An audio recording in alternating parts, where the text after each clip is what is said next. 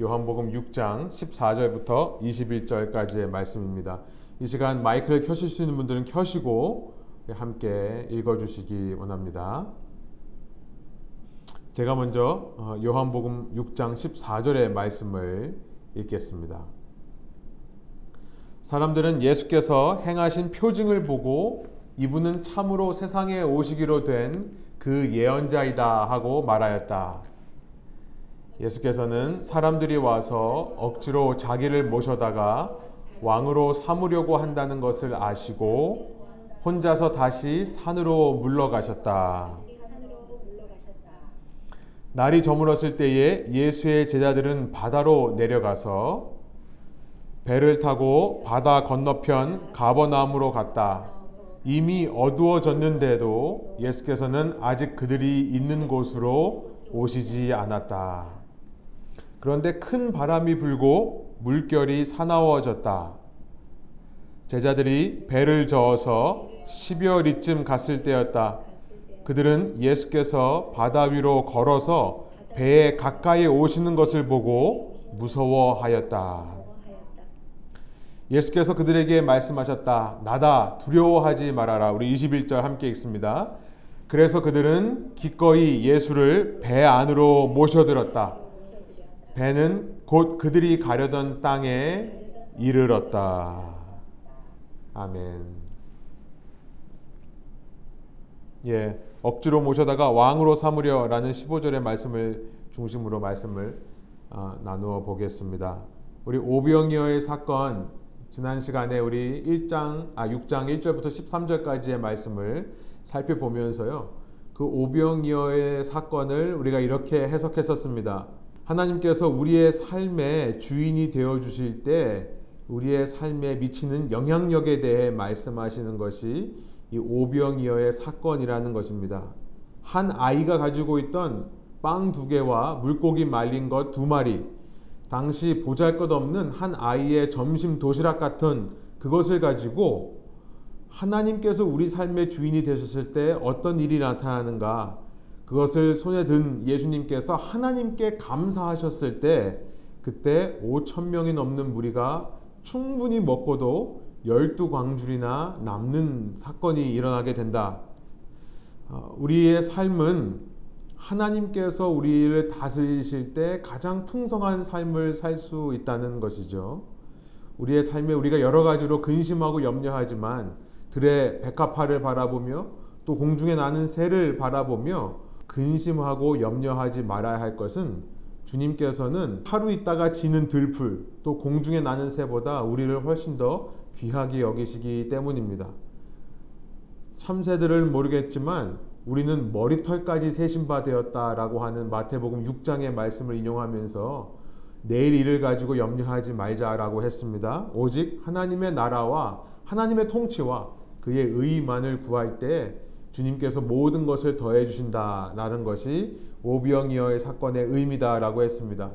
우리는 자꾸 하나님 외에 다른 것들을 의지하려고 합니다. 본문에는 6장 1절부터 13절에는 우리가 의지하려고 하는 네 가지가 들어가 있다고 했는데요.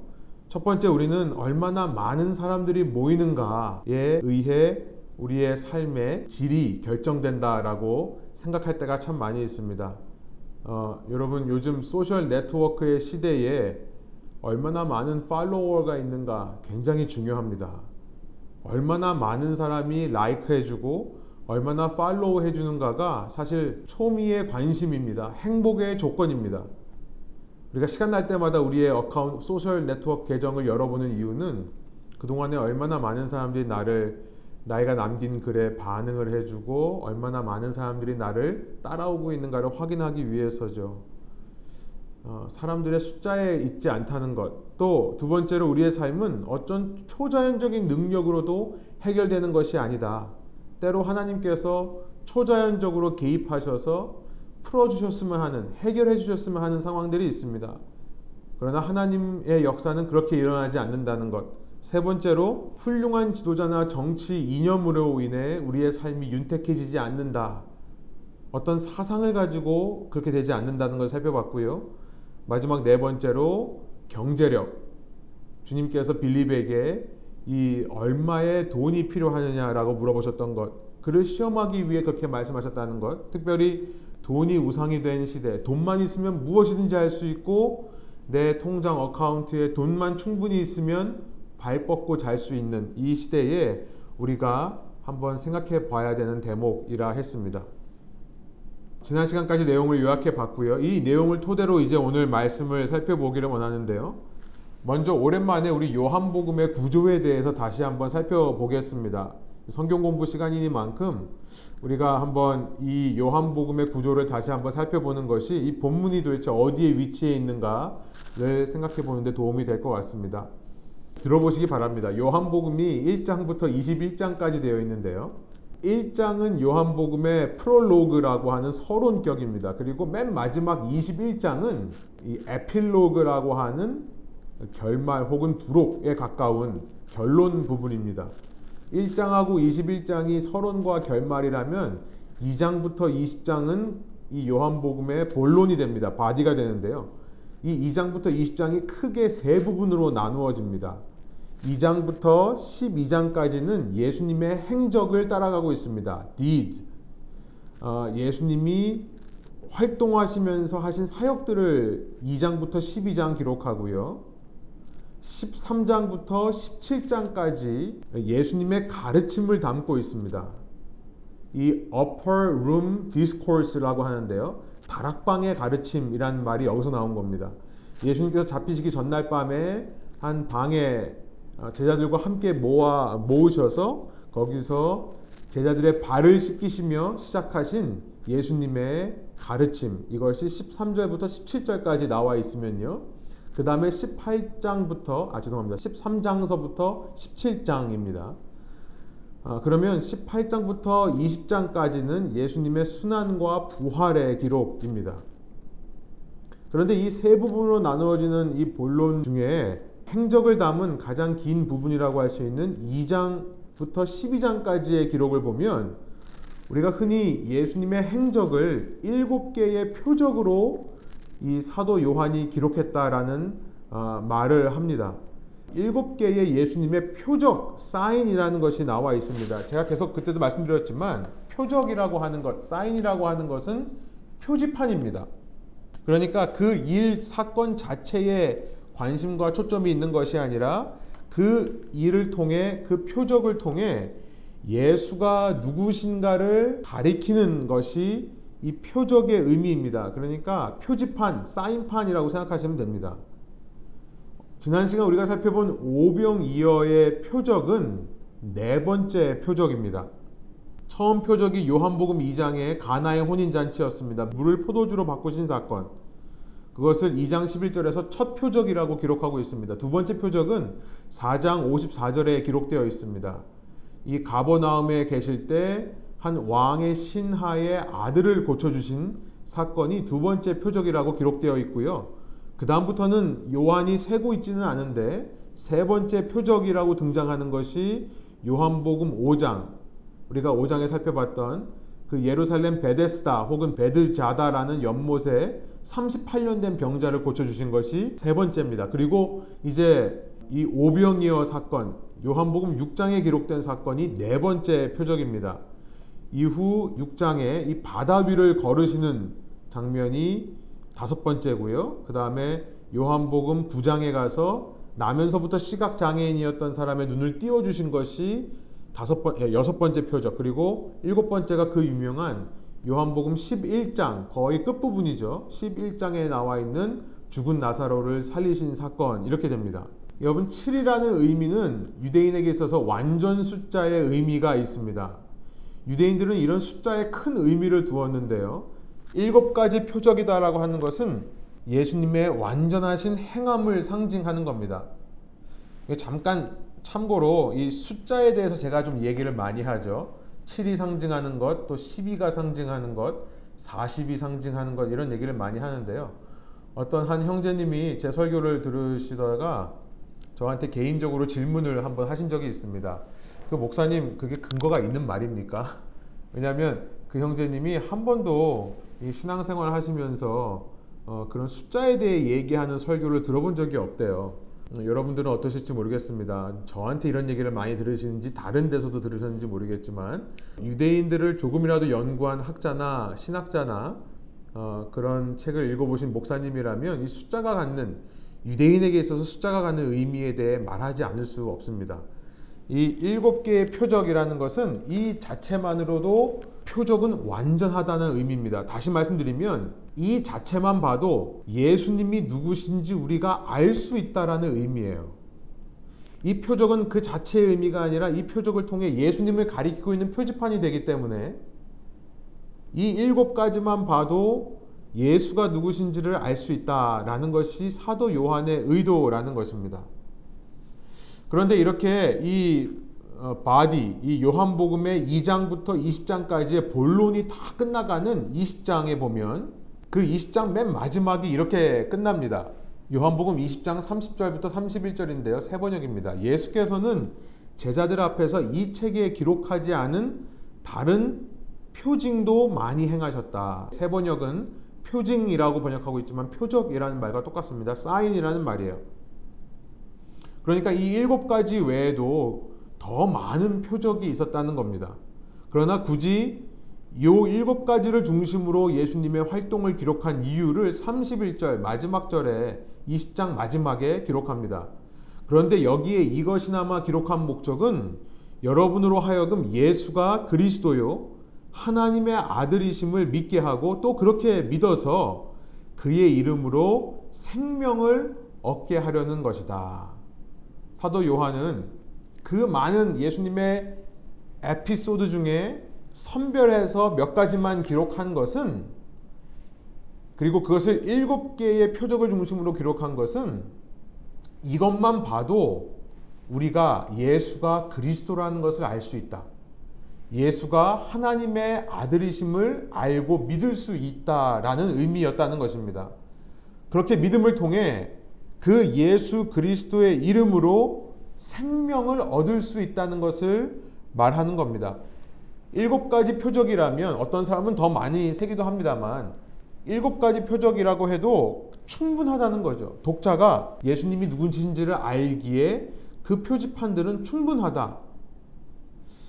그러나 아무리 많은 표적을 보여줘도 이 표적을 보고 믿지 못하는 사람들이 있었습니다. 일곱 개가 아니라 아마 70개를 보여줘도 이 표적을 통해 예수님을 그리스도로 하나님의 아들로 우리에게 영생을 주시는 이로 믿지 못하는 사람들이 있었다는 것을 이 일곱 개의 표적을 중심으로 예수님의 행적, 예수님의 deed, 이 행적을 기록하고 있는 2장부터 12장의 마지막이라고 할 수 있는 12장에 보면 이런 말씀이 등장하는 것입니다. 요한복음 12장 37절입니다. 일곱 개의 표적을 중심으로 예수님의 행적을 이제 마무리하는 12장 끝에서 이렇게 사도 요한이 기록합니다. 예수께서 그렇게 많은 표징을 그들 앞에 행하셨으나 여기에 있는 기록된 것 말고도 수많은 표징을 3년 넘는 시간 보여주셨지만 그들은 예수를 믿지 아니하였다 이렇게 돼 있어요. 왜 그들은 예수를 믿지 못했을까요? 요한복음 12장에 보면 이제 사도 요한이 이어서 그 이유를 설명해 주고 있는데 이사야의 예언처럼 그들의 눈이 가리워졌기 때문이다 라고 말씀합니다. 이사야가 예언한 것처럼 그들의 마음이 굳어져 버렸기 때문이다. 그래서 아무리 보여줘도 보지를 못하고 아무리 귀에 들려줘도 마음으로 깨닫고 돌이키지를 못하더라 라고 12장 39절 40절에 말씀합니다. 곧 그들은요, 이렇게 많은 것을 보여줘도 그것을 보긴 봤지만 자신의 색안경을 끼고 봤기 때문에 봐도 보지 못했다라는 겁니다. 그들이 기대하는 그리스도, 그들이 기대하는 메시아는 따로 있었던 겁니다. 그들이 기대하는 하나님은 따로 있었던 겁니다. 그들이 기대하는 말씀도 따로 있었던 겁니다. 아무리 하나님이 이 땅에 오셔서 빛으로 그 하나님을 밝혀주시고 말씀을 알려주셔도 그들의 눈이 가리웠기 때문에 그들이 색안경을 끼고 있었기 때문에 그들의 마음이 굳어졌기 때문에 그들의 마음이 자신들이 듣고자 하는 바에만 반응했기 때문에 보고 들어도 보지 못하고 듣지 못한 꼴이 되었다라는 겁니다. 저는 오늘 말씀을 통해서 우리 속에 있는 이 편견이 얼마나 무서운 것인지를 한번 생각해 보기를 원합니다. 선입견과 편견, prejudice, bias. 이것이 어쩌면 우리가 신앙생활 하는 데 있어서 가장 큰 걸림돌 중에 하나가 아닐까 생각해 보게 되는 겁니다. 우리가 믿지 못하는 이유는 어쩌면 예수님께서 보여주시지 않기 때문이 아니라고 생각하는 겁니다. 우리가 믿지 못하는 것은 예수님께서 음성을 들려주시지 않아서가 아니라는 것을 말씀드리고 싶은 겁니다. 어쩌면 라디오, 이 라디오의 주파수처럼 주님의 음성은 이 공간 안에 가득 차 있는지도 모르겠습니다. 단지 우리에게 리시버가 없는 거죠. 그 말씀의 주파수에 맞출 수 있는 능력이 없는 겁니다. 왜냐하면 우리 귀는 듣고 싶은 것만 듣기 때문에 그렇다는 거죠. 여러분 우리가 얼마나 선입견과 편견이 많이 있는지 목회를 하면서 제가 생각하는 것은 뭐냐면 왜 교회를 이루기가 그렇게 어렵다라고 말하는가? 왜 교회 공동체가 힘들다라고 말하는가? 저는 거의 30년 넘게 40년 가까이 목회를 하시던 목사님이 은퇴하시면서 저에게 개인적으로 해주신 그 말씀이 귀에서 떠나가지를 않습니다. 저한테 박전도사 교회는 tricky한 거야 그러시더라고요. tricky. 정말 어려운 것이다라는 말씀이셨겠죠. 아니면 정말 믿고 싶었지만 믿을 수 없는 대상이다. 라는 의미일 수도 있겠습니다. 그 목사님이 은퇴가 아름답지만은 않았기 때문에 그렇습니다.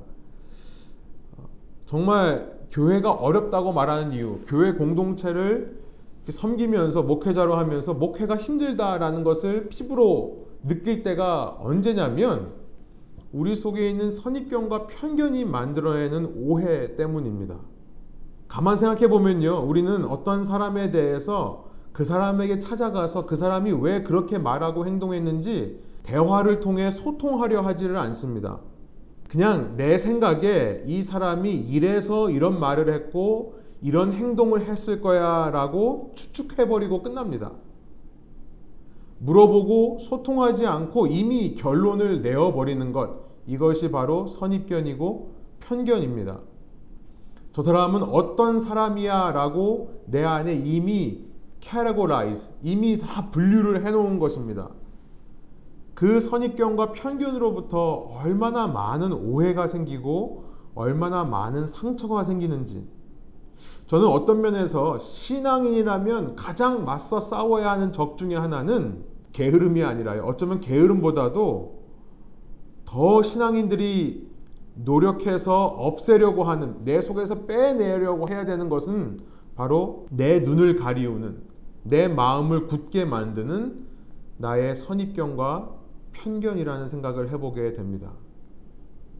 어떤 유명한 사회학자가 이번 판데믹 기간을 두고요. 이렇게 말하는 것을 들었습니다. pandemic은 이 COVID 19이라고 하는 pandemic은 그동안 인류에 붙어져 있던 Band-Aid, 이 반창고를 떼어내는 계기가 되었다. 그분은 그렇게 이해를 하시더라고요. 판데믹은 그동안 인류에게 붙여져 있던 반창고가 떨어지는 계기가 되었다.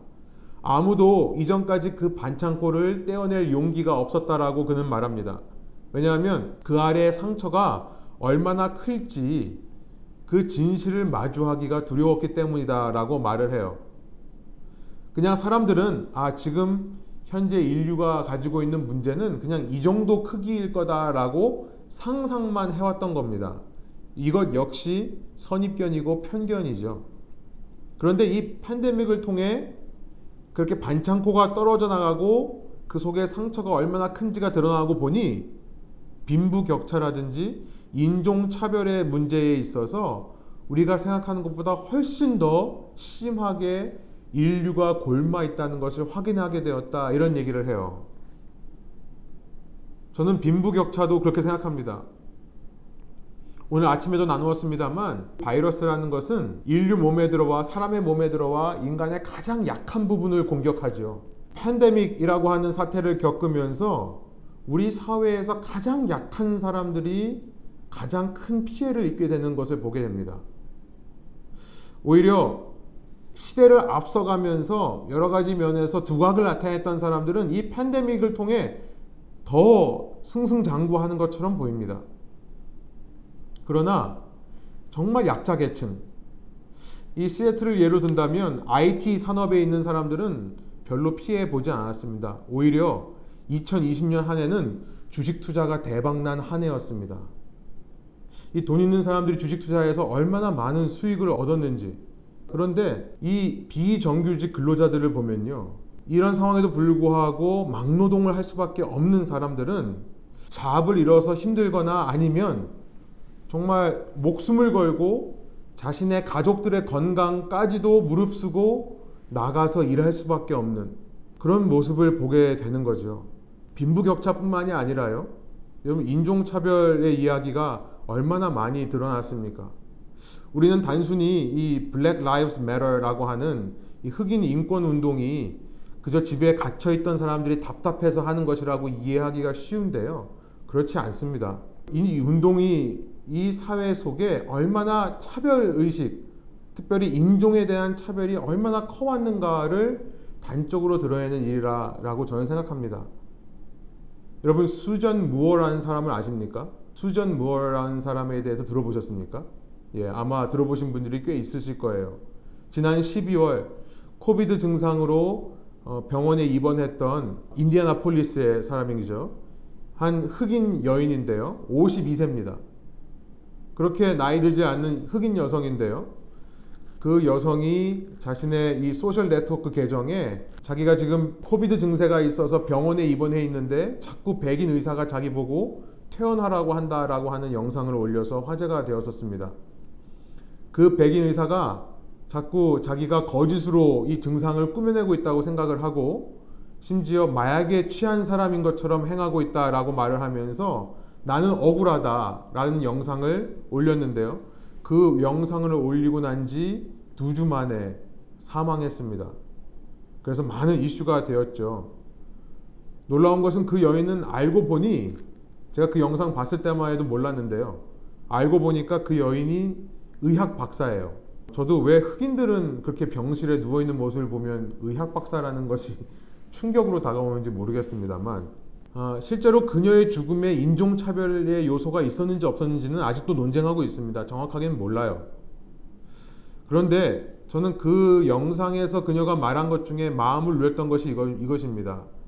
내가 만일 백인 여성 의학 박사였다면 그 의사들이 나를 이렇게 취급했을까?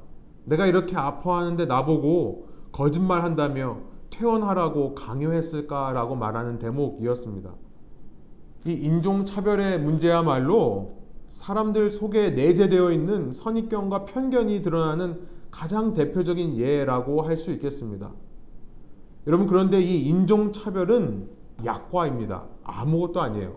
심지어 예수를 보고도 선입견과 편견을 갖는 것이 우리 인간의 모습이더라라는 것을 오늘 본문이 말씀하고 있는 겁니다. 심지어 하나님이신 예수 그리스도를 보고도 선입견과 편견을 갖더라. 그가 아무리 많은 표적을 행한다 하더라도 보고 믿지를 않더라. 흑인, 뭐, 저희 같은 황인종, 뭐, 아시안 계통, 혹은 히스패닉 계통, 이런 사람들 차별하고 무시하는 것은 정말 약과죠. 예수님에 비하면 약과입니다. 네 번째 표적인 이 오병이어까지 보면 공통된 점은 이 표적을 보고 많은 무리들이 예수님을 따라왔다는 것이 공통적입니다. 이제 6장 마지막에 가면요. 우리가 요한복음의 666이라고 말하는 6장 66절입니다. 요한복음 6장 66절에 가면 이제부터는 이 무리들이 예수님을 다 떠납니다. 그래서 요한복음의 666이라고 부르는데요. 오병이어의 사건까지는 예수님을 따라다니던 큰 무리가 있었다는 것을 기록해요. 그런데 예수님은 이 무리들을 기뻐하지를 않으십니다. 오히려 무리들을 피해 다니시고 경계하세요. 우리 15절 여러분 자리에서 한번 함께 읽어볼까요? 예수께서는 사람들이 와서 억지로 자기를 모셔다가 왕으로 삼으려 한다는 것을 아시고 혼자서 다시 산으로 물러가셨다. 예수님은 이 무리를 피해 가신다는 겁니다. 그 이유가 무엇입니까? 사람들은 자꾸만 표적을 보고 그 표적 자체에만 집중했기 때문에 그렇습니다. 14절이에요. 제가 읽어볼게요. 사람들은 예수께서 행하신 표징을 보고 이분은 참으로 세상에 오시기로 된 그 예언자이다 하고 말하였다. 예수가 누군지를 이 표적을 통해 보려고 했던 것이 아니라요.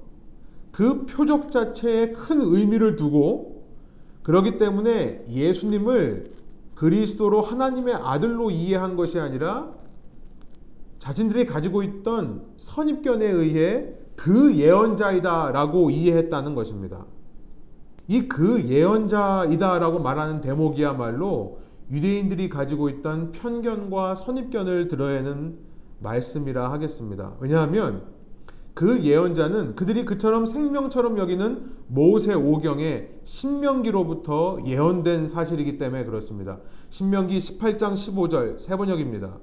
주 당신들의 하나님은 당신들의 동족 가운데서 나와 같은 예언자 한 사람을 일으켜 세워줄 것이니 당신들은 그의 말을 들어야 합니다. 모세가 한 말이죠. 모세가 고별 설교를 하는 것이 신명기인데요.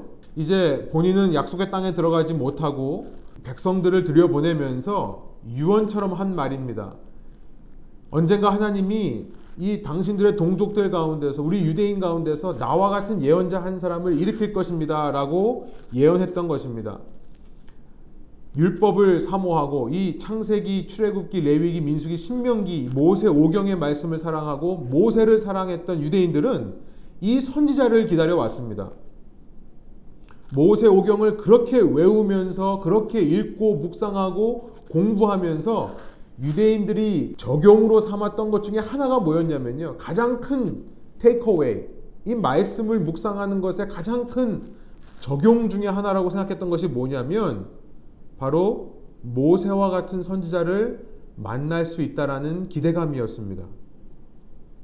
모세를 사랑하고 모세 오경을 하나님 말씀을 사랑하는 사람이라면 반드시 그 예언자를 기다리는 삶을 살아야 했던 것입니다. 그래서 이들은 세례 요한이 나타났을 때 세례 요한에게 이렇게 물었었습니다.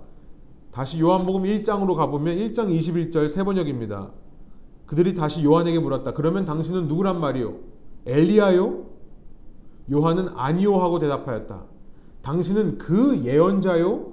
하고 그, 그들이 물으니 요한은 아니요 하고 대답하였다. 하여튼 유명한 사람만 나오면 유대인들은 엘리야 아니면 모세와 같은 그 선지자냐라고 물었었습니다. 여러분, 예수님께서 그 예언자가 맞으십니까? 예, 맞아요. 예수님은 그 예언자가 맞습니다. 사실 모세가 말했던 그 예언자는 예수님을 가리켜서 말씀해 온 겁니다. 그런데 문제는 뭐냐면 이들은 그 예언자라는 것을 자신들의 선입견으로 삼았다는 것입니다. 여러분 이것을 어떻게 알게 되냐면 정말로 과연 이 유대인들이 그 예언자를 기다리는 사람들이었다면 그들이 율법을 묵상하며 단 한 가지 적용 그러니까 우리는 그 모세와 같은 선지자를 기다려야 한다 라는 것을 적용으로 삼았던 사람들이 맞다면 여러분 그들은 선지자가 나타날 때마다 그의 말을 들었어야 했습니다. 그런데 놀라운 것은 뭐냐면 그들은 그 예언자를 기다려오면서 선지자들이 역사상에 등장하는 족족 그 선지자를 죽여왔다는 것입니다. 예수님의 말씀이세요. 누가복음 13장 33절에서 34절입니다. 그러나 오늘도 내일도 그 다음 날도 나는 내 길을 가야 하겠다. 주님의 말씀이세요. 예언자가 예루살렘이 아닌 다른 곳에서는 죽을 수 없기 때문이다. 굉장히 풍자하시면서 말씀하시죠. 예언자를 죽이는 사람은 이방인들이 아니었습니다. 예언자를 죽이는 사람은 그 동족이었습니다. 하나님의 백성이 하나님의 선지자를 죽였던 것입니다. 그러면서 예수님께서 예루살렘을 향해 이렇게 말씀하십니다. 예루살렘아, 예루살렘아, 예언자들을 죽이고 내게 파송된 사람들을 돌로 치는구나. 여러분 모세와 같은 선지자를 기다리는 사람들이 맞다면 하나님께서 어떤 선지자를 보낼 때 그들의 말씀에 귀를 기울여야 하지 않았겠습니까? 그런데 선지자를 기다리면서 선지자들을 죽인 이유 그들 속에 있는 그 죄악된 심성으로 인해 굳어져 버린 선입견과 편견 때문이 아니고서는 설명되지가 않는 상황인 겁니다. 이런 거죠. 선지자를 기다리긴 하지만 내가 듣고 싶은 말만 듣기를 원하는 겁니다. 내 마음에 와서 쿵 하고 울림이 있는 말만 들으려고 하는 거예요. 그러다 보니 선지자라고 하나님께서 아무리 보내셔도 그 선지자들을 돌로 쳐서 죽입니다. 하나님의 모세와 같은 선지자를 보내실 것을 기다리는 그들이 선지자를 죽인다. 그들 속에 있는 선입견과 편견으로만 설명 가능한 현상인 것입니다. 여러분, 하나님께서 보내신 수많은 선지자들은 바로 모세와 같은 선지자로 언젠가 이 땅에 오실 그 선지자를 예표하는 것이었습니다. 예표하는 것. 타이폴로지라고 하는 신학 용어는 뭐냐면요. 성경을 읽다 보면 놀라운 것을 발견하는데요. 성경에서는 항상 완전한 것을 보여주기 이전에 그 완전한 것의 모형, 모델 하우스죠, 말하면. 모델 하우스 같은 모형들을 미리 보여주시다가 어느 때가 되었을 때 완전한 것을 보여주신다. 이 하나님이 계시하시는 방식입니다. 이것을 계시의 점진성 혹은 점진적인 계시, progressive revelation이라고 하는데요. 처음에 모든 것을 설명해 주신 것이 아니라 하나씩 하나씩 모형을 보여주시며 후에 완성된 것을 보여주시는 것을 점진적인 계시라고 합니다. 주님은 이렇게 우리에게 계시를 해오신 것들이 참 많이 있습니다. 여러분 구약에서 하나님께서 선지자를 계속해서 보내주신 것은 그 모세가 말한 그 선지자, 더 프라펫을 위한 예표였습니다. 그 선지자들이 모형이 되어서 이제 뒤에 올 완전한 선지자가 왔을 때 그의 말씀을 들을 수 있는 훈련을 시켜준 것과 마찬가지라고 생각할 수 있습니다. 여러분 변화산 사건이 바로 그것이죠. 누가복음 9장에 보면 예수님께서 제 아들 데리고 산에 올라가서 용모가 변화되실 때 이 모세와 엘리야가 갑자기 나타납니다. 모세와 엘리야가 나타나서 예수님과 함께 대화하고 있는 장면을 보게 됩니다. 아까도 우리 엘리야냐고 먼저 물었고 그 선지자가라고 물었는데요. 유대인 중에 어, 유대인의 개념 중에 선지자 중에 가장 이들이 환영하는 선지자가 누구였냐면 엘리야였습니다. 우리는 사실 이 엘리야 선은 없습니다. 성경에. 어, 이 성경으로 봤을 때 가장 큰 선지자는 이사야입니다. 66장이나 되는 어마어마한 기록을 남긴 사람이에요. 그런데 이 유대인들은 이사야는 돌을 쳐서 죽였습니다. 어, 정확히 말하면 이사야는 이 나무 속에 들어가 숨어 있었을 때 이 문하세라고 하는 왕이 그 나무를 통째로 톱으로 베어버려서 그 속에서 죽었다라고 그렇게 전승되고 있습니다만 아까 돌로 쳐서 죽인 선지자라고 했었을 때 이사야, 예레미야 이런 사람들이 포함이 되는 겁니다. 그런데 유대인들이 너무나 좋아하는 선지자 중에 선지자라고 생각하는 사람이 바로 엘리야입니다. 엘리야는 이 바알이 우상 시대에 등장하여서 해성처럼 등장하여서 선지자 최초로 이 유일신 신앙을 외친 사람입니다. 엘리야는 모든 선지자보다 더 앞선 선지자입니다. 유일신 사상으로 바알 종교와 함께 혼합된 신앙생활을 하던 북이스라엘과 남유다를 정화했던 선지자. 다른 말로 말해서 직접적으로 자기에게 잔소리를 하지 않은 사람이기 때문에 좋아했던 겁니다. 이런 종교 개혁을 했던 선지자이기 때문에 선지자 중에 최고는 엘리야다라고 생각을 했어요. 여러분 이 변화산 사건에서 갑자기 엘리야가 나타납니다. 그리고 모세가 나타납니다. 모세는 분명히 너희 민족 중에 나와 같은 선지자가 나타날 것이다라고 예언했던 사람이에요. 그 모세와 엘리야와 예수님이 말하고 있는데요. 그 가운데 구름 속에서 한 소리가 납니다. 이는 내 아들이요 내가 택한 자다. 너희는 그의 말을 들어라. 지금 유대인들에게 이 변화산 사건은 어떤 의미가 있는 것입니까? 너희가 그토록 기다리는 모세와 같은 선지자, 너희가 그렇게 선지자 중에 최고라고 여기는 엘리야 선지자, 그들이 아닌 이제부터는 내가 사랑하는 아들인 이 예수, 그 용모가 변화되어 모세와 같이 빛이 나는 그 하나님의 말씀을 들고 산에서 내려올 때 빛이 났던 모세와 같은 이 예수의 말을 들어야 되는 시대가 온 것이다라고 선포해 주시는 겁니다. 곧 하나님께서 이 모세와 같은 선지자가 바로 예수라는 것을 증명해 주시는 사건이 변화산 사건이었고요. 하나님께서 내가 보냈던 모든 선지자를 대표하는 엘리야, 그들이 예표했던, 그들이 미리 모델하우스처럼 보여줬던 완성된 선지자가 바로 예수 그리스도라는 것을 증명해 주신 사건이 변화산 사건이었었습니다. 이 선지자의 말을 들을 줄 아는 이스라엘이었다면 예수님이 참 모세와 같은 선지자로 이제 오셨을 때 예수님이 선지자 중에 선지자인 엘리야의 소개를 받아 이 땅에 오신 분이라는 것을 깨달았었을 때 그의 말을 들어야 했습니다. 35절의 말씀처럼요. 여러분 이것이 본래 신명기 18장 15절의 말씀이었었습니다. 하나님이 동족들 가운데서 나와 같은 예언자 한 사람을 일으켜 세워줄 것이니 당신들은 그의 말을 들어야 합니다. 여기에 포인트가 있었던 것입니다.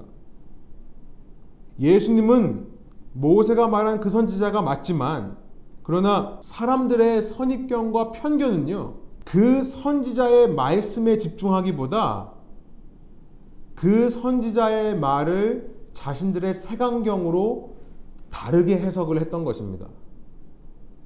그 선지자가 말하며 행동하는 하나하나를 주의 깊게 보며 그의 말씀을 듣는 삶이 아니라 그가 하는 행동들을 보며 자신들의 왕이 되어야 할 대상이라고 생각했던 것입니다. 오늘 본문에 보면요. 예수께서는 사람들이 와서 억지로 자기를 모셔다가 왕으로 삼으려고 한다는 것을 아셨다라고 되어 있습니다. 예수를 왕으로 삼으려 한다. 얼핏 보면 너무나 좋은 말인 것 같습니다. 너무나 신앙적이고 너무나 맞는 얘기. 그래, 우리는 이 땅에 하나님의 왕국을 이루어야 되기 때문에 예수님을 왕으로 삼고 살아가야 된다. 우리가 생각하는 그 복음의 메시지와 똑같은 것으로 보이지만요. 그러나 그들은 모세와 같은 선지자를 그 이집트로부터 탈출을 인도하고 지도했던 모세와 같은 왕으로 이해했던 것입니다. 그 모세와 같은 선지자가 나타나면 우리는 그의 말씀을 들어야지라고 했던 것이 아니라 우리는 그를 왕으로 삼아 이방 민족들로부터 독립해야지라고 생각했다는 거예요. 바로 거기에 그들의 선입견과 편견이 있었습니다.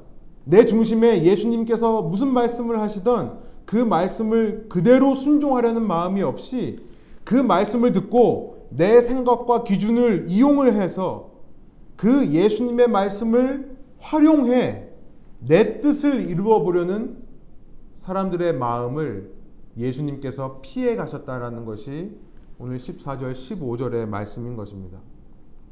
아니, 자신만 피하신 것이 아니라요. 이제 16절부터 17절을 보면 제자들까지도 여기 이 무리들을 피하게 하십니다. 16절, 17절. 그래서 배를 타고 이 갈릴리 호수를 건너게 하십니다. 가버나움에서 만나자. 라고 한 다음에 예수님은 함께 가시질 않습니다. 그런데 그 호수를 지나는 동안에 큰 바람이 들고 물결이 사나워집니다. 저는 이 대목에서 이런 질문을 하지 않을 수 없습니다. 제가 제자라면 이런 질문을 할 것 같아요.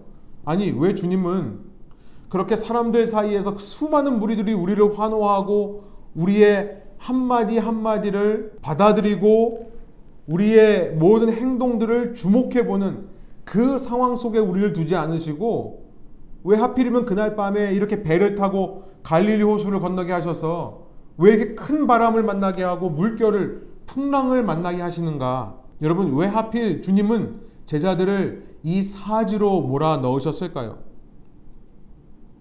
사람들에게 인기를 끌어야 그렇게 사람들을 끌어모으고 세력을 모아야 그 세력을 데리고 예루살렘에 가서 무언가 개혁을 하실 수 있는 그런 근거가 생기지 않을까요?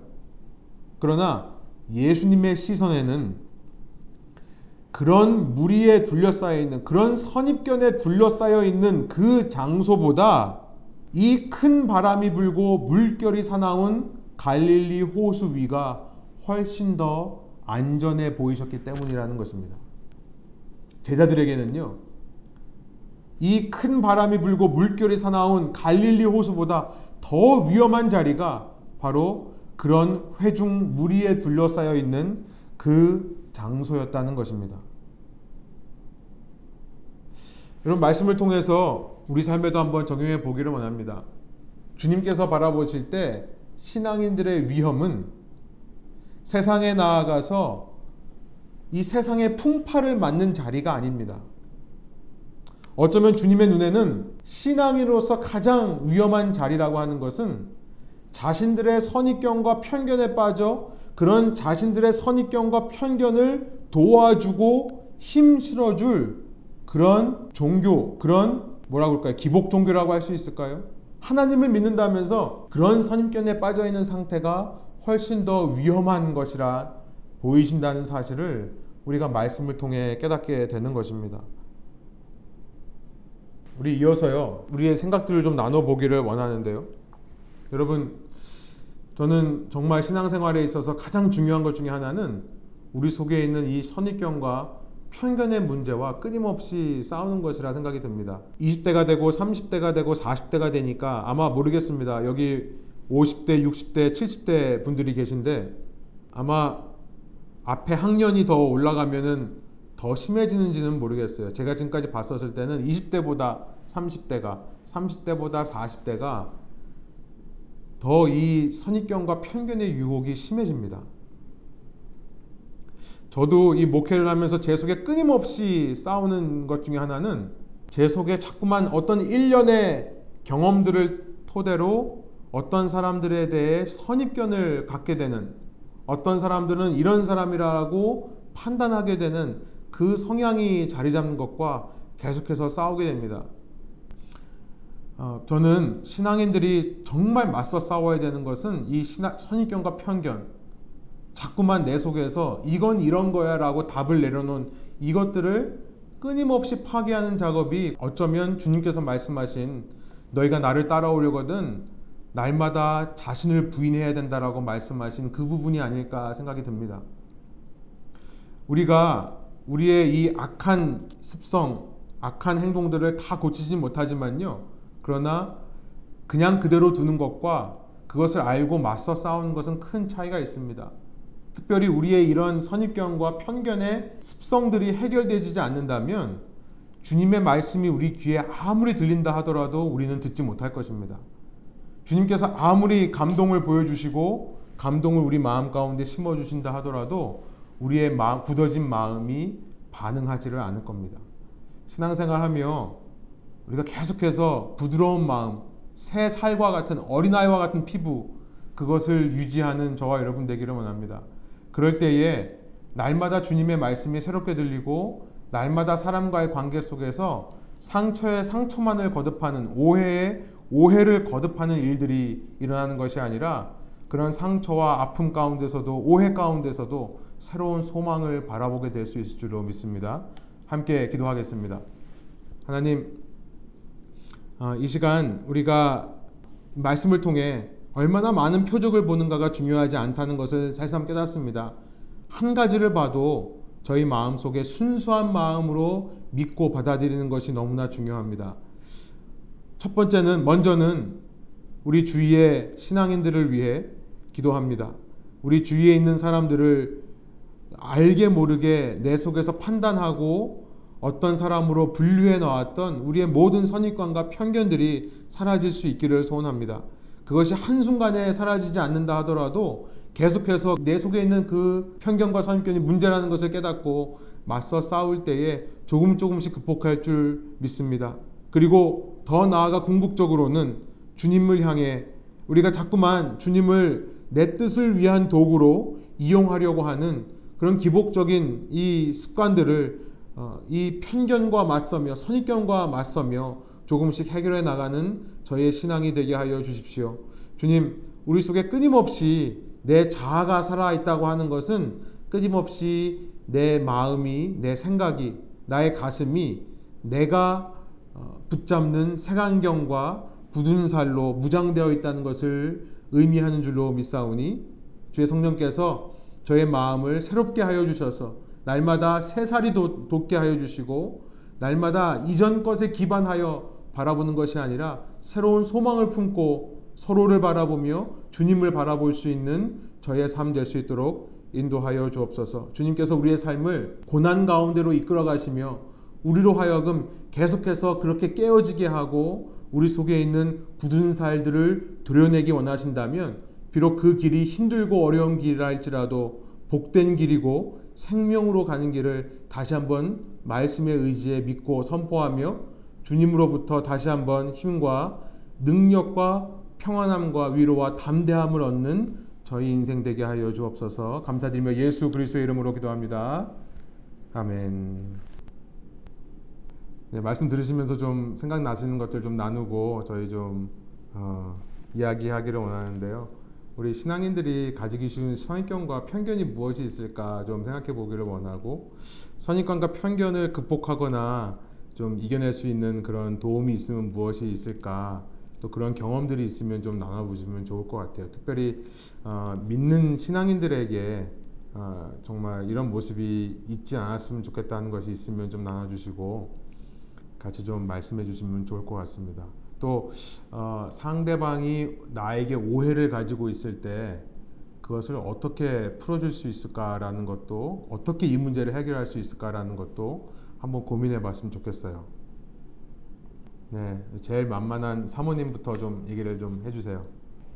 제일 먼저 드는 생각 하나는 어떤 그런 편견과 선입견 때문에 지금 어, 그러니까 한국에서는 굉장히 어떤 어, 그리스도인들에 대한 이미지가 안 좋고 교회 이미지가 안 좋고 목사 이미지가 안 좋은 게 아닌가 그런 생각도 들고 또 하나님 믿으면서 어, 우리가 괜히 하나님 믿으면은 어, 내가 되게 이렇게 고생할 것 같고 하고 싶은 거 못할 것 같고 뭔가 이렇게 어, 자꾸 나를 어떻게 음, 좀 컨트롤 당하는 그런 선입견도 있지 않나 우리 안에 그리스도 크리스찬들이 그래서 그런 것들이 생각이 났어요.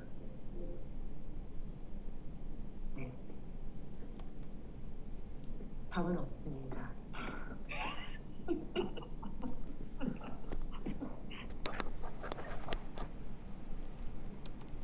근데 편견과 선입견이 그냥 저희들이 태어나서 자라오면서 이렇게 자연스럽게 습득되는 거 아닐까요? 그래서 우리가 이렇게 공부를 하는 것도 그 하나님한테 하나님에 대한 편견과 선입견을 자꾸 이렇게 주입시켜서 하나님 말씀처럼 살려고 하는 거 아닌가 그런 생각이 드는데요. 수익 것은 내가 뭐 애쓴다고 해서 이게 생기는 게 아니고 그냥 뭐 자연히 그냥 몸에 스며드는 거니까 근데 나쁜 편익견과 어, 습관을 버리고 하나님 말씀 듣고 읽으면서 하나님에 대한 생각을 자꾸 이렇게 빨아들여야지 그 하나님이 원하시는 편견과 선입견으로 바뀌는 거 아닌가? 뭐 그런 생각을 좀 해봤는데. 예, 어, 그, 그, 그 편입견과 아, 편입견이 선입견과 편견이라고 하는 것은 아, 그러니까 습득되는 그렇죠. 습득에 의해서 우리가 생기는 경우도 많이 있죠. 그런데 이제 어, 그러니까 교육이라고 한다면 어떤 진리를 배우고 습득하는 과정 속에서 그것이 이렇게 파생되는 것이지 그 자체가 진리를 교육하고 알리는 것 자체가 선입견과 편견이 되는 것은 아니라고 생각이 들고요. 그러니까 예를 들어서 우리가 아이들을 교육할 때 습관으로 생각해 보면 쉬울 것 같아요. 습관을 우리가 어 이제 부모의 습관을 아이들이 다 따라 하잖아요. 근데 그 부모의 습관 중에서 우리가 사실은 가르치는 것은 좋은 습관들을 가르치잖아요. 그 나쁜 습관들을 우리가 하라고 하지는 않죠. 뭐 일찍 자고 일어나서 세수하고 뭐 이런 얘기를 하는데 어, 그런 과정 속에서 이제 아이들의 어, 나, 알게 모르게 나쁜 습관들을 형성하게 되는 것들이 있잖아요. 그래서 그런 것들을 계속 바로잡아줘야 되는. 그러니까 이제 진리에 대해 배우는 것 자체가 어떤 선입견이나 편견을 배우는 것은 아니라고 생각이 들고, 아, 이제 미국 이제에서 또 전 세계적으로 지금 얘기하는 거는 약간 이제 선입견과 편견이란 말을 이제 컨디션이라는 말로 바꿔서 얘기를 해요. 그러니까 이 컨디셔닝 띠어리인데요. 사회학자들이 얘기하는 것 중에 하나가 이 컨디셔닝 띠어리. 그러니까 어떤 사람이 왜 종교를 갖게 되냐? 왜 기독교를 믿냐? 왜냐하면 그 사람이 기독교를 믿을 수밖에 없는 조건에 노출되었기 때문에 그렇다. 이제 이렇게 표현 말하는 경우가 많이 있어요. 그것이 진리라서가 아니라 그런 컨디션이 있었기 때문에 그래서 이제 어, 이 무신론자와의 논쟁에서 무신론자들이 가장 많이 사용하는 논쟁 중에 하나가 그겁니다.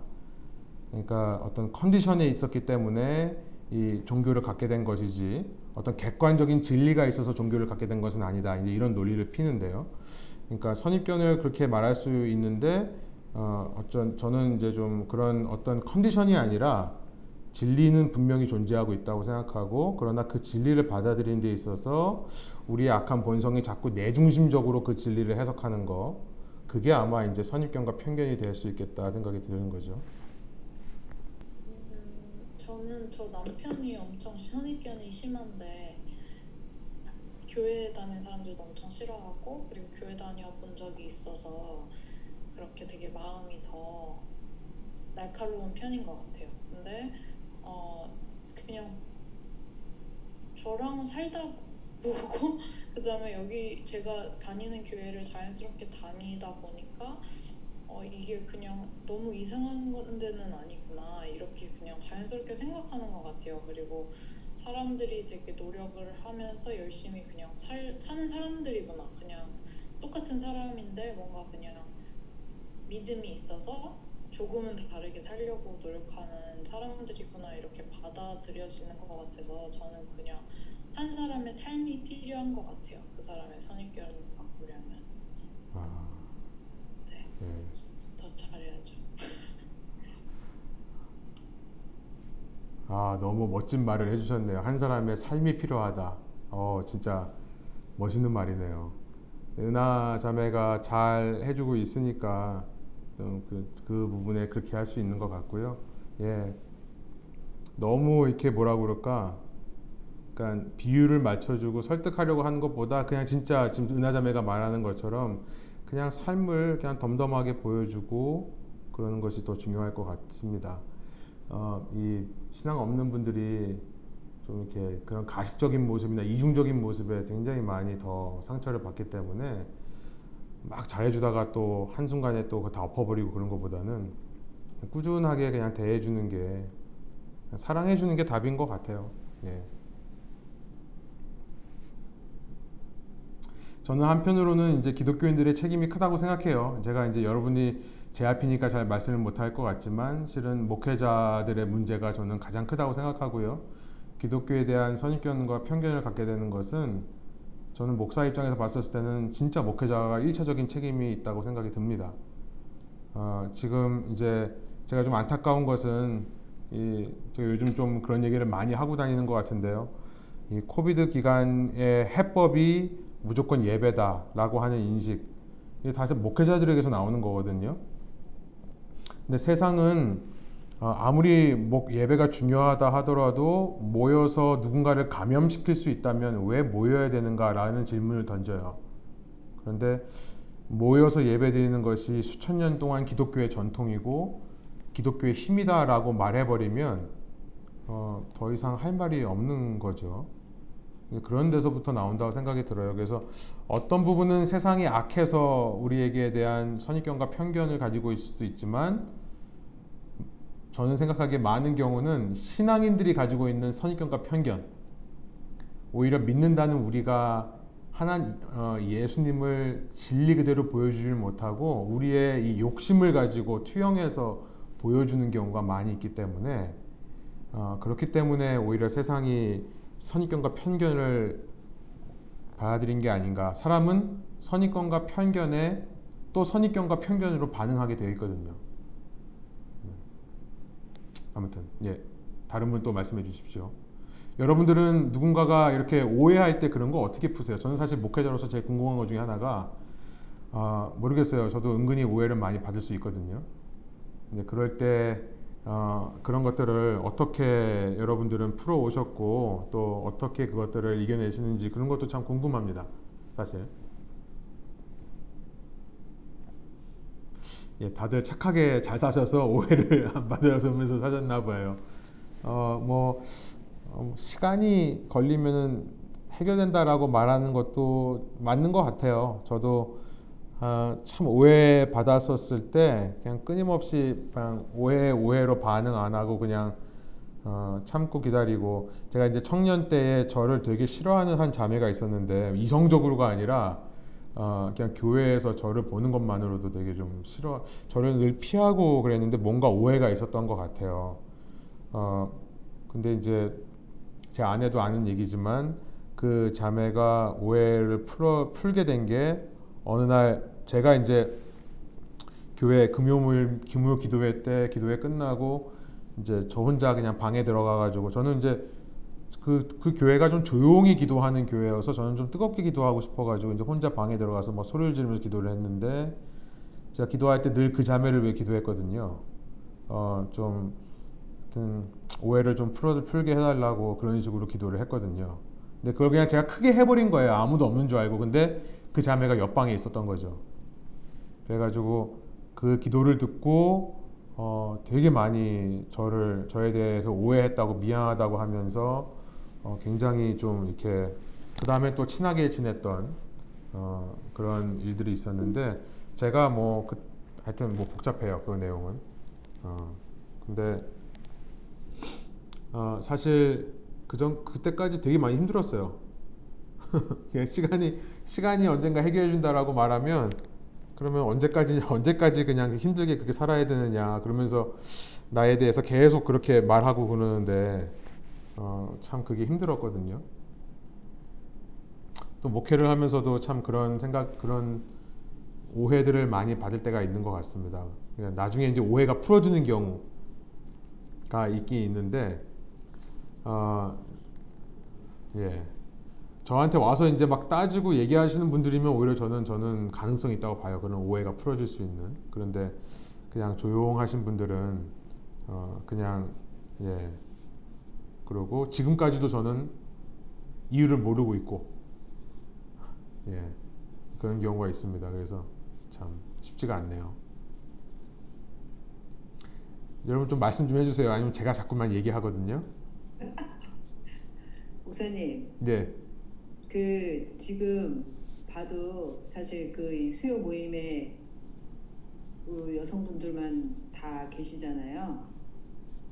근데 그, 그 기독교인들 중에서 이렇게 남자 여자 퍼센테이지가 어떻게 되는지는 모르지만 그 예수님도 옛날에 열두 제자를 다 남자로만 뽑으신 것도 예수님에 대한 선입견의 하나이지 않을까요?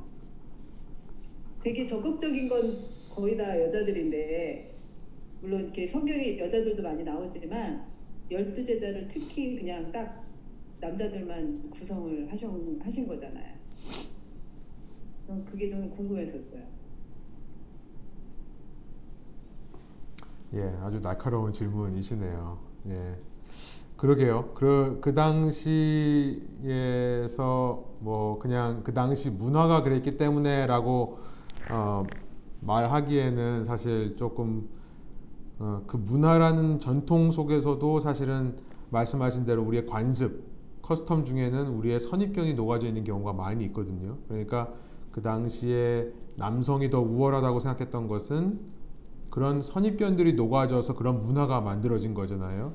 그러니까 얼뜻 보면 예수님께서 그런 문화를 지지한 것으로 보이고 그런 전통을 그 전통의 틀에 이분도 갇혀 있었다는 생각을 하게 될 수도 있는데 어, 모르겠어요. 저는 뭐 그렇게 본다고 하면 그렇겠지만 어, 사실 성경을 보면 당시 기준으로 봤었을 때 남자들이 하지 않은 행동을 굉장히 많이 하시거든요. 그러니까 뭐 우리가 사, 어, 요한복음 4장에서 살펴봤던 사마리아 여인에게 가서 말을 건다라고 하는 자체가 유대인 남자가 이방 여인에게 가서 말을 먼저 건다. 예, 근데 당시 전통이나 관습에서는 있을 수 없는 일들을 이렇게 하시는 것으로 보고 또 열두 제자를 사도로 임명하신 자들에게는 있지는 않았지만 그렇다고 해서 여성 제자들이 없었냐 그것은 아니잖아요. 그리고 오히려 예수님의 부활을 목격한 증인들도 여성들이 먼저가 되는 것이고 어, 초기 공동체가 어, 남녀의 구별 없이 이 갈라디아서에 나와 있는 말씀처럼 이 이방인과 유대인이 종과 자유인이 또 남자와 여자가 함께 공동체를 동등하게 이루었다라고 하는 점 어, 그런 점들이 사실은 주목할 만한 거라서 오늘 우리의 입장으로 보기에는 어, 예수님이 굉장히 가부장적이고 남성 우월 중심의 사상에 있는 것으로 보일 수 있지만 당시 사회의 관점에서는 전혀 그렇지 않았다는 것. 이제 그렇게밖에 저는 말씀드릴 수는 없을 것 같고요. 나머지 더 자세한 내용은 나중에 예수님께 직접 제가 여기 이렇게까지밖에 주님을 변호해드리지 못하겠습니다. 저도 잘 모르겠어요 그 부분은.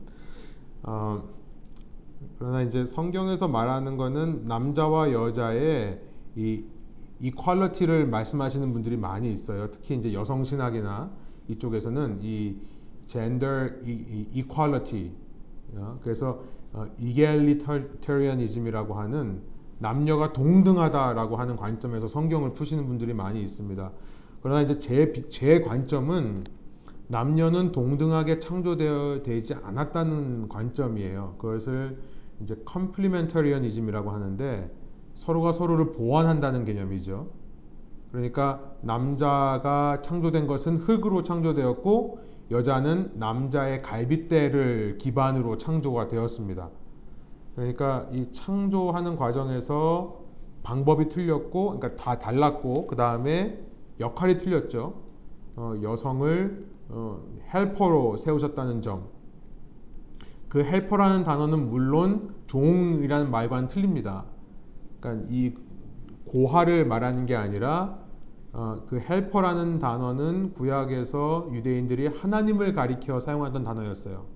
하나님이 나의 도움이시다 할 때 똑같은 표현을 씁니다. 그러니까 어, 어떤 부족함을 채워줄 수 있는 존재 그렇게 세워주셨기 때문에 역할이 다르다라는 것은 역할이 달라도 된다라고 하는 것은 인정하고요. 그래서 교회를 이루는 데 있어서 어떤 이겔리터니언이즘의 관점에서 여성도 동일하게 이 뭐 6대 6, 12명 중에 6대 6으로 들어가야 된다라고 저는 생각하지는 않고요. 12명의 남자들을 택하신 것은 이 남자들의 역할이 있었기 때문이다. 당시 사회에 있어서 만일 여성들을 6대 6대 6 비율로 동일하게 세워놨다 한다면 어쩌면 당시 사회에서 초대교회가 감당할 수 있는 일들이 많이 제한되어 있을 수도 있었겠다 생각이 좀 드는 거죠. 그러니까 그런 어떤 역할 때문에 그렇게 하신 거지 결코 남자가 우월해서 이제 그것은 이제 authoritarianism이라고 하는 권위주의적인 발상입니다. 그러니까 남녀를 보는 시각이 세 가지예요. authoritarianism은 남자가 우월하다. 예, 그 정극단에 있는 게가 것이 egalitarianism이라고 하는 남자 여자는 동등하다.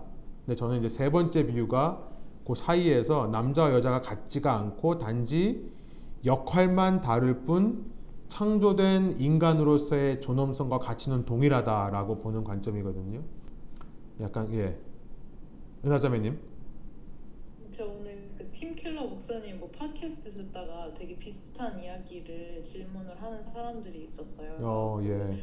cultural 그러니까 그 historical background가 어쨌든 몇천 년 전이니까 그 사람들이 그 fact를 잘 인지를 안 한다는 거예요. 이게 culturally 그리고 historically 몇천 년 전의 이야기이기 때문에 사실 지금 우리가 가지고 있는 뭐 이런 막 ideology나 이런 막 그 성에 대한 받아들이는 것과 그리고 그냥 삶의 질이나 이런 것들이 다 너무 달랐다는 거예요. 옛날에는 가족들이 반드시 어 어, 삶을 살려고 사는 사람들이 그러니까 막 나의 quality를 위해서 사는 게 아니라 그냥 먹고 살려고 어쩔 수 없이 살아지니까 살아지는 사람들과 뭐 이런 환경이 되게 다르다라고 이야기하시면서 그냥 그 context는 우리가 완벽하게 이해하기는 정말 그렇게 다 이해하려면 하나님 그때 쓰셨던 것들을 다 이해하려면 정말 그 historical한 context를 다 이해해야 되는데 그런 게 거의 불가능하니까 이제 요점을 잘 캐치를 하는 것이 중요하다 뭐 이런 얘기를 하셨던 것 같아요. 저도 정확하게 잘 기억. 네. 어쨌든 제가 어째, 어쨌든 중요한 거는 제가 팀 켈러 목사님하고 반대된 얘기를 한 건 아니죠. 예, 어, 예. 그 그것만 아니면 됩니다. 팀 켈러 목사님 얘기하셔서 순간 뜨끔했어요. 혹시 내가 나하고 다른 얘기를 하셨으면 어떡하나 싶어서. 예. 네. 어, 저희가 그런 공동체가 되었으면 하는 게 소원이에요. 어, 우리 사람들은 우리 교회를 이루는 것에 있어서 우리 한국 사람들이 제일 못하는 것 중에 하나가 신학 성경에 보면 권면하라고 되어 있거든요. 끊임없이 형제 자매를 권면해라. 어, 어, 이 exhortation 그러니까 가서 진리를 말해주고 진리에 대해서 잘못하고 있는 부분이 있으면 고쳐주고 바로잡아주라. 그런데 그것을 사랑으로 권면하는 것에 대해서 말을 하는데 우리 한국 문화 아마 당시 문화도 그랬을 것 같지만 어, 한국 문화가 특별히 더 어떤 유교적인 생각에 사로잡혀서 뭐 신뢰다 무례다라는 생각으로 하는 것 같아요. 어, 우리 공동체는 그런 서로 그런 선입견과 편견이 생기지 않게 좀 소통할 수 있는 공동체가 되었으면 좋겠다는 생각이 듭니다. 그래서 정말 사랑으로 어, 누군가에게 말할 수 있고 또 누군가가 나에게 그렇게 와, 얘기를 했었을 때 그것을 어, 받아들이고 어, 용납할 수 있는 그런 공동체 어, 그런 공동체가 되면 참 좋겠다는 생각이 들어요. 어, 그게 정말 하나님의 사랑이 역사하는 공동체라 생각이 들고 어, 뭐 여러분 저한테도 뭐 하실 말씀 있으시면 주저없이 이메일이나 혹은 만나서 카톡으로 말씀하셔도 되고요. 어, 그렇게 서로 소통하면서 서로의 오해들이나 어떤 것들을 자꾸 바로잡아가면서 어, 이런 선입견을 만들려고 하는 성향들과 좀 싸워갈 수 있는 공동체가 되고 그럼에도 불구하고 신뢰해주고 사랑해주는 그런 공동체를 이루어보고 싶습니다. 예, 우리 함께 어, 기도하고 오늘 모임 마치도록 할까요? 제가 기도하겠습니다. 하나님 이 시간 저희의 마음 가운데 함께 해주시고 이 저녁 어, 주님 안에서 어, 이제 하루를 마무리하고 잠자리에 들때 어, 저희 마음 가운데 성령의 충만함으로 어, 서로를 위해 기도하고 특별히 어, 저희 마음 속에 서로를 이해하고 서로를 좀 받아들이며 또 필요하다면 용서하고 저희 가운데 주님의 사랑으로 충만하게 채워주시는 저녁 되게 해 주시기를 소원합니다. 특별히 우리 집안에 있는 우리와 가까운 사람들이 주님의 음성을 듣는 통로로 저희의 삶이 보여질 수 있도록 인도하여 주시고 어, 저희가 가지고 있는 어떤 선입견과 편견 때문에 주님의 귀한 진리가 이렇게 굴절되어 보여지는 일이, 일이 있지 않도록 어, 주님 함께 하여 주시고 그래서 저들 속에 있는 선입견과 편견들도 어, 주님의 사랑으로 녹아지고 변화될 수 있는 그런 저희의 어, 오늘 저녁 또 우리의 삶이 되기를 소원하오니 주의 성령께서 저희 마음과 생각 가운데 역사해 주시고 함께 하여 주옵소서. 감사드리며 예수 그리스도의 이름으로 기도합니다. 아멘.